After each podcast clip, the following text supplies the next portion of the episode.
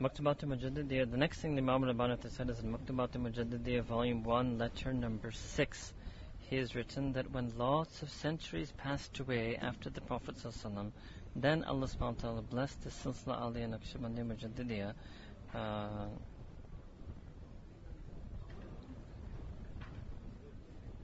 this particular nisbat uh, that Allah Ta'ala has blessed the Mashaykh and Naqshband with, Allah subhanahu wa ta'ala has blessed some of the other silsilas as well. Right? And this is what we've been in this nisbat started off with Hazrat Khwaja Abdul Khaliq Ghajdawani Namtalai. And at that point this known, was known as Nisbat Khwajagan. So Nisbat Siddiqui, Nisbat Khwajagan, Nisbat Naqshbandi, Nisbat Mujaddidi, from Sayyidina Abu Bakr Siddiq, don't know, Sayyidina uh, Abdul Khaliq Ghajdawani Namtalai, Sayyidina uh, Hazrat Khwaja Bahauddin Naqshbandi Namtalai, and Hazrat Imam Rabbani Majal Faisal. And then this nisbat became complete, the Nisbat Khwajagan became perfected at Hazrat Khwaja Bahauddin Naqshband Ramtale. And then from his Khulafa, Hazrat Khwaja Alauddin Ramtale became the successor to Khwaja Bahauddin Naqshband Ramtale.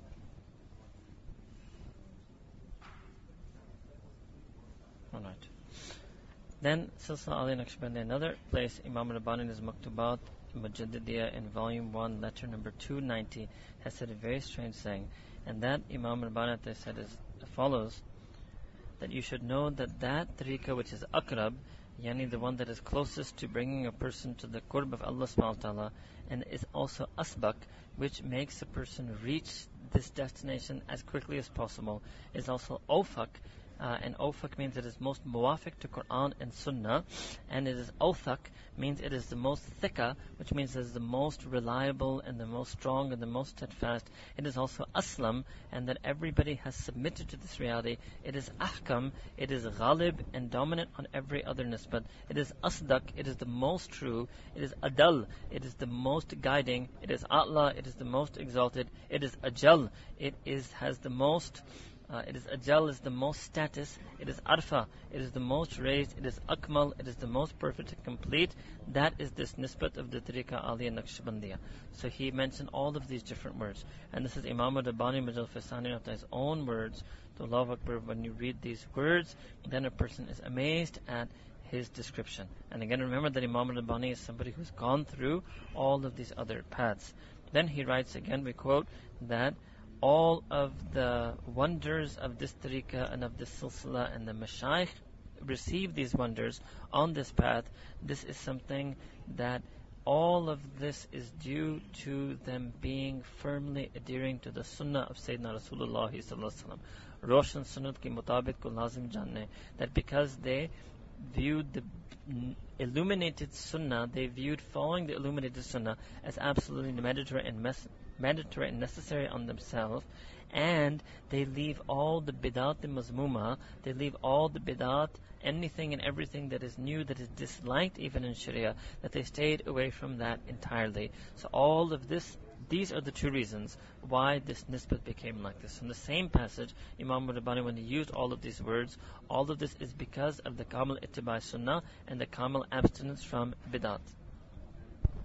And then uh, he said that these were then the Mashaykh were like the Sahaba Ikram in that sense that they got, and this is something we did earlier, that in the beginning they got what others got at the end. I mean, the beginning of their journey is Kamal Ittibai Sunnat and absolute absence from Bidat. Then in volume number 1, letter number 27, he writes an additional thing that in the, the of the Silsila Ali Naqshbandi, in their words and their writings, you will see this sentence, Inna nisbatana jami an nisab, that indeed our nisbah is higher than all of the nisbats. So in another letter he explained this sentence as well. And what does it mean? He says by nisbat, the, what the Mashaykh mean is their presence of heart and their awareness and consciousness of Allah subhanahu wa ta'ala that is mu'tabar, that is recognized by these mashayikh and that they have such an awareness of Allah Ta'ala that while He is unseen, their awareness of Him is as if He is seen. This is called kal mushahida, as if it is mushahida. And this is what our mashayikh in Persian have called yad dasht, uh, and this is the term in the terminology of the mashayikh, which is called yad dasht. And then the Messiah, this tajalli, which uh, for others is tajalli barki, which hides behind a veil. For us, it is yad dasht, it is something that remains with them forever.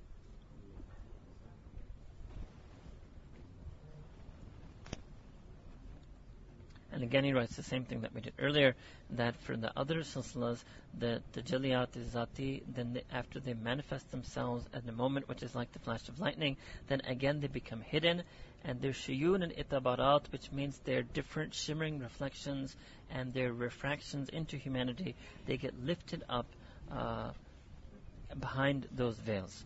So what does it mean? That it means that the Mashaykh and Naqshband, their nisbat is the nisbat of Tajalli Zati Daimi, and because the nisbat is the nisbat of Tajalli Zati Daimi, it is superior to that nisbat which gets the Tajalli Zati Barki. Then in volume 1, in letter number 261, Imam Rabbani has explained this in another way, and that is that there are some people who uh, there were some people in the history of the Tasawwuf, let's put it that, some people in the history of the Tasawwuf who believed in something called Sima, which in fancy English is translated as mystical audition. Sometimes even some people went and did the haram act of using musical instruments.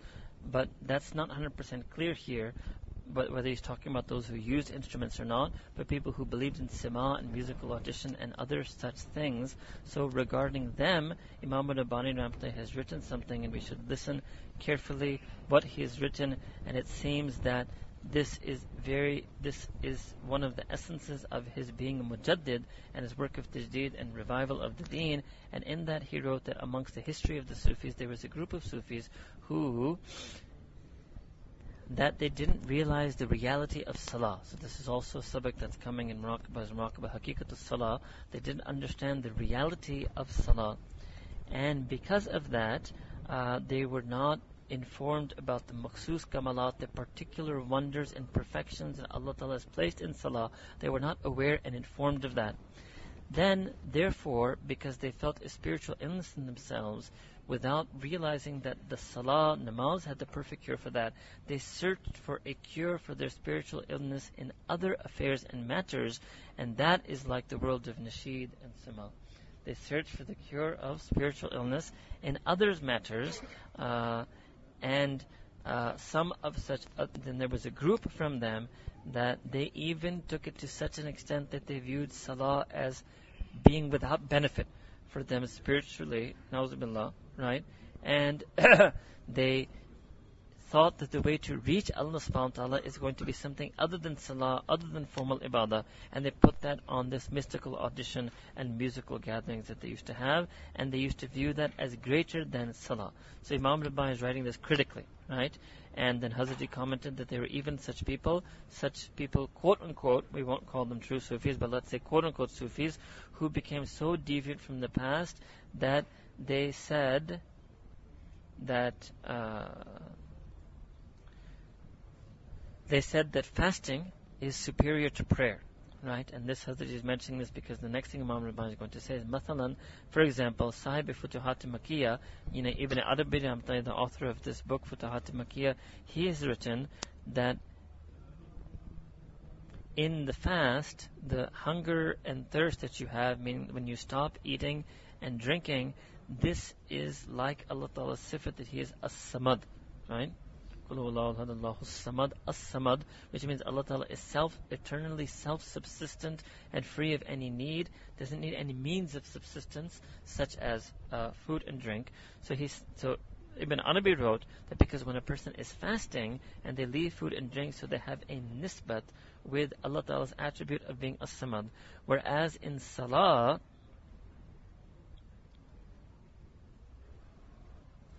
in salah, a person is abid, is a worship, worshipper, and they are having nisbat with Allah Ta'ala, not nisbat, but they're connecting to Allah Ta'ala's attribute of being al-ma'bud, that Allah Ta'ala alone is worthy of worship. So what did that, what did it mean by this? Actually, what Ibn Arabi meant by this is that fasting is superior to praying.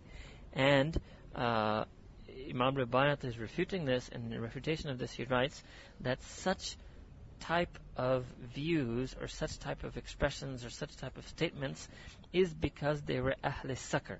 Sakr means people of intoxication. And this is something that came to them in their ahwal of sakr, in their states of being intoxicated. But actually, you will find a lot of the members of this class of Sufis that because they were intoxicated in some spiritual state and they were unstable due to that state, so sometimes for their taskeen, for their taskeen to settle themselves down, they would go to Sima Nagma. Nagma is a Persian word which means song, right? That they would go to Sima and songs, and then they would try to have a wajd and tawajud. They would try to have experiences. They would be searching for an experience or an ecstasy in that Sima and that song. But they made the, the great mistake was that made they made this gatherings and songs their matlub or the object of their desire and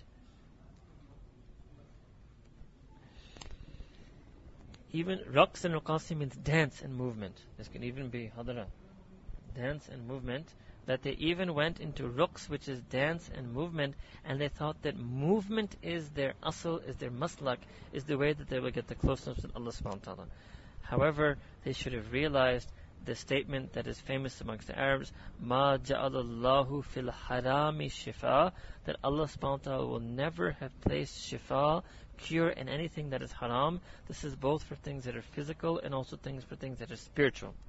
And then Imam Bani continues and says something, and he says that even if they could have even had a glimpse into even the slightest or a portion of the kamalat that exist in salah, then they would never ever have been involved in sima, in song, in movement, or in dance. They would never have thought to search for wajd or hal in those things if only they could have had a glimpse into even a fraction of the hakikat, the kamalat of the hakikat of salah.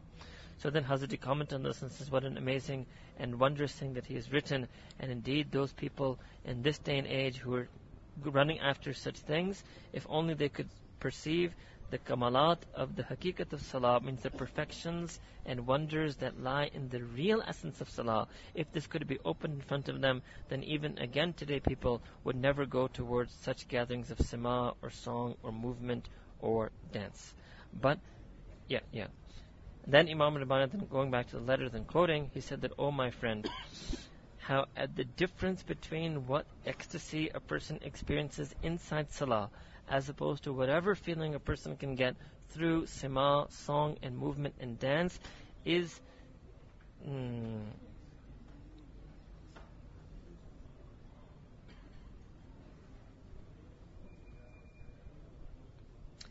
is the same difference in is, is as vast as the difference as the kamalat in salah and whatever feeling or kamalat they get as a result of their song. So what he was saying was that okay, when they go for the song or the nasheed or the hadr or the movement or the dance, they will feel something. But what they feel is so insignificant compared to what they would have felt if they could get the kamalat of the hakikat of salah. And then he said, al-aql uh, tafid ishara, that for the person who is intelligent, this sign is sufficient for the intelligent and the wise. Then in another letter in volume 1 of Maktubat al-Rabbani, volume 1, letter number 281, he said that in the eyes of this fakir in this humble and needy slave and servant of Allah subhanahu wa ta'ala, putting one step on this path is equal to putting seven steps on the path of other tariqas. And why? Because this is such a path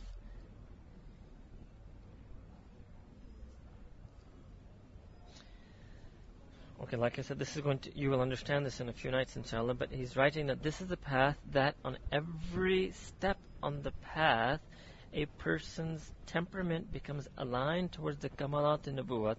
On every step of the path is laid and inlaid with the legacy of the kamalat and nubuwat. And because this is the path of the kamalat and nubuwat, and kamalat and nubuwat is khas with this tariqah and silsila, therefore a step on this path is greater than seven steps on another path. So again, what the Kamalat of Nubuwwat are, rather than me try to explain to you, Hazrat will probably explain it in two or three or four nights from tonight, and then you will understand what this means.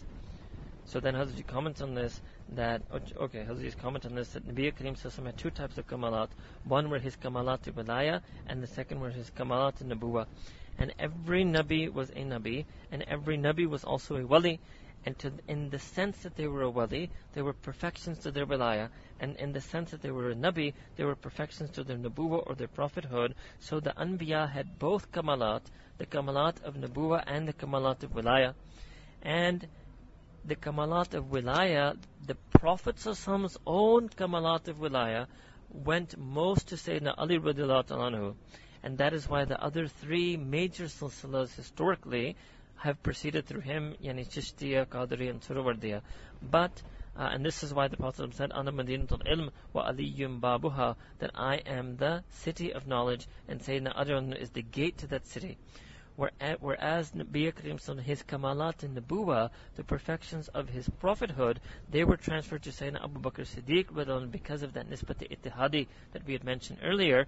And that is why that this nisbat uh, of the Mashayikh Naqshband is the nisbat of Kamalat in Nabuwa, and because Nabuwa is greater than Wilaya, the Kamalat of Nabuwa is greater than the Kamalat of Wilaya, and therefore the path and tariqah that is based on the Kamalat of Nabuwa is going to be superior to that path and tariqah which is based on the Kamalat of Wilaya. Then the next passage is from volume 1, letter number 260, and that Imam Rabbani said that the foundation for the Nisbat in Naqshbandi is that what is attained at the end is placed or is encompassed or assimilated in the beginning. And then again, we mentioned, we've covered what this means already before.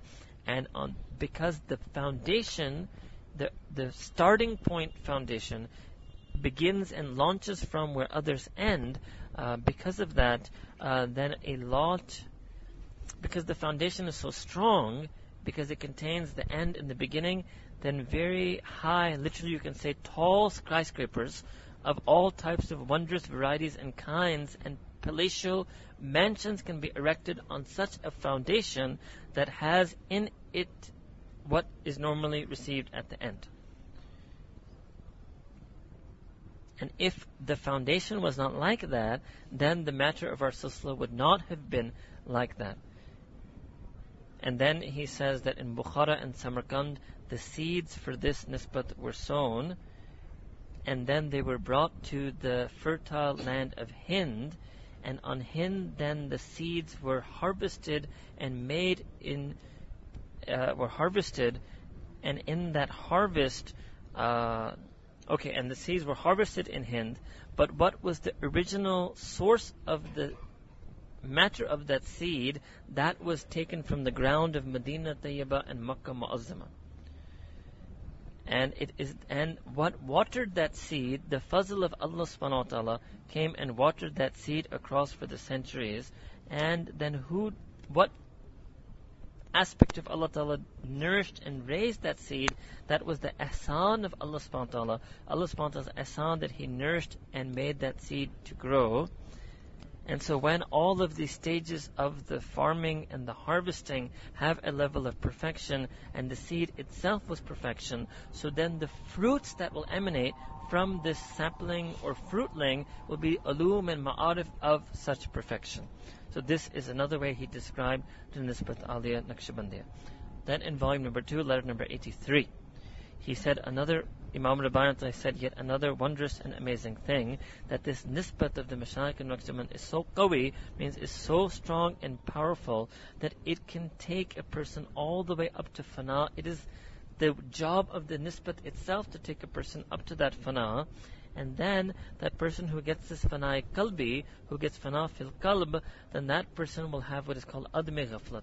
And if you remember earlier, we had done this for you, that, and Hazrat mentioned the same sentence last night as well, that adami ghaflat, abdiyat kapela kadame, to get an absolute absence of ghaflat is the first level in being the abd of Allah subhanahu wa ta'ala. So now let's listen to what Imam Rabbani wrote in quotes in, again, volume 2, letter number 83. So quote, Bil, uh, Bilfard means were one to hypothetically presume and suppose that if there was a talib, sadiq, salik, student and seeker and traveler on this path was to be given a lifespan of 1,000 years, and if it was told to him that and if that salik has reached fana, which means that there's nothing other than all of the masuwa, all of the ghair, everything other than Allah subhanahu wa ta'ala has been removed from his qalb, and his qalb has been made in such a way, then you tell him that now you in the next 1000 years you must try to make yourself enter nisyan which is even lighter than ghaflat you should try to mo- have a momentarily lapse and momentarily forget Allah subhanahu wa ta'ala were he to use takalluf and ta'ammul were he to force himself to do so and ta'ammul exert all of his work and ability and effort to do so uh, he would not be able to forget Allah subhanahu wa ta'ala even for the fraction of a second.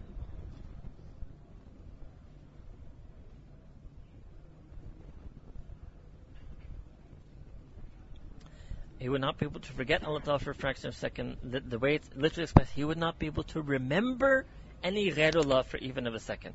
Once he forgets the masiva and gets fana in qalb, if for 1,000 years he could not be able to, for a single fraction of the second, remember even a single masiva, remember even a single ghairullah after he reaches that fana.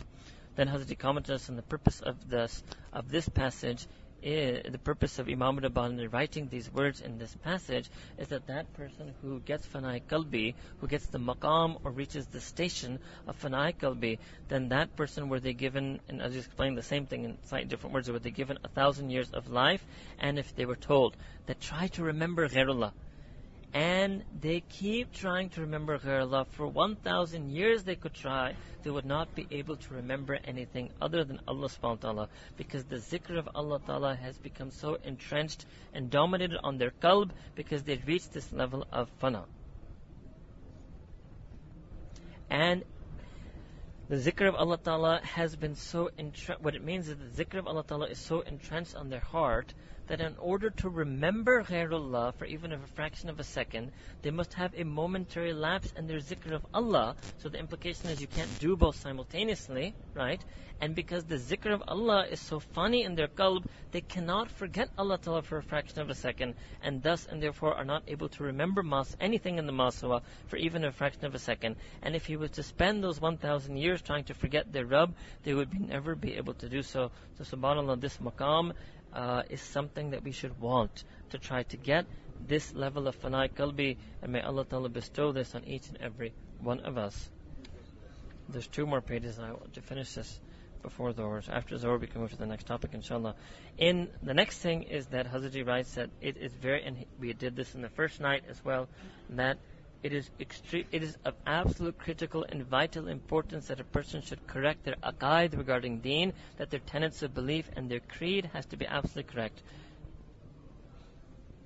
And that salik who wants that I should reach and attain the qurb of Allah subhanahu wa ta'ala, they must first do tasheel aqaid, they must first correct and reform their aqaid, and they must make their aqaid according to the ulama ahl sunnah wal jama'ah and our Akabir ulama Deoband, their Aqidah was exactly like the ulama of Ahl Sunnah but maybe you can explain it this way that the ulama of Deoband have expressed in brilliance and perfection have expressed in brilliance and perfection and are also the living embodiment and testament to the true Aqidah of Ahl Sunnah wal Jama'ah. So if a Salik wants to follow the Aqidah of Ahl Sunnah wal Jama'ah, he simply has to follow the path of the Akabir Ulama Deoband. Once he is able to rectify and purify his Aqidah, then after that, if he begins the adhkar of the Silsila Ali Naqshbandi Mujaddidiyah, then on then the path of Marifa will be open for him to easily and quickly travel and traverse. Then Imam and Rabbi, then another quote from the Maktubat, continuing from that same volume 2, letter number 83, quote, that person who does not have marifat, does not have intima, intimate knowledge and awareness of his malik, yani Allah subhanahu his master, and he does not recognize his master, then we are amazed at what type of life such a person is living. Allah Akbar.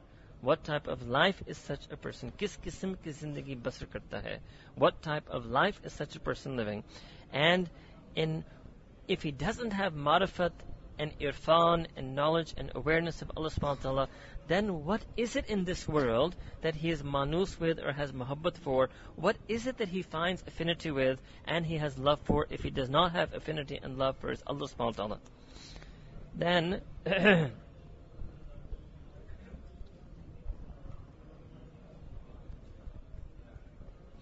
Then Imam Rabbi gave the example that in this world, that slave or servant who doesn't recognize his king, that slave and servant who doesn't know his king, what type of slave and servant is that?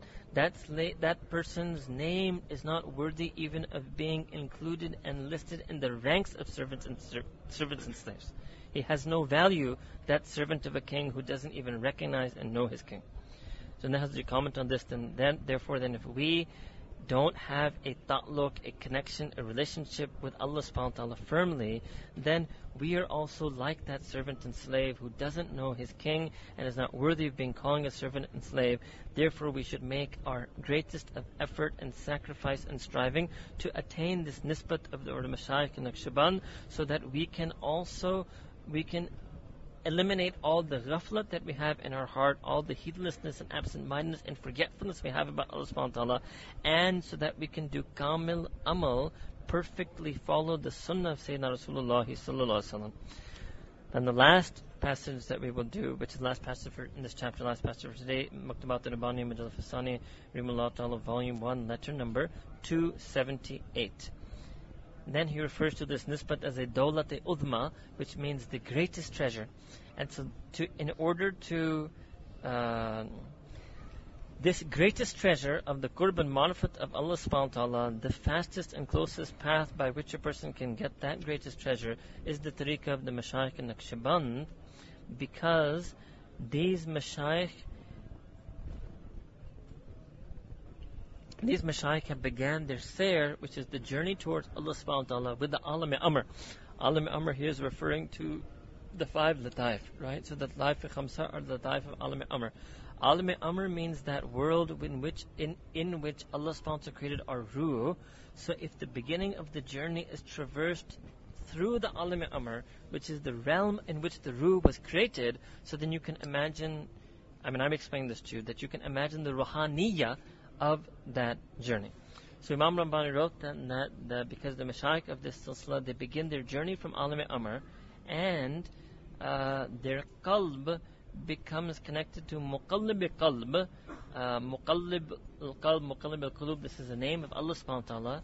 Qalb here means the rotator, the changer. So Allah subhanahu wa ta'ala is the one who changes the condition of the heart. So in the very first lesson is latifa qalb, the qalb becomes attached to muqallib al-qulub, the spiritual heart becomes connected to that being Allah subhanahu wa ta'ala who changes the condition of hearts. So that's the first first reason why this is the close in this paragraph First reason why this is the closest path.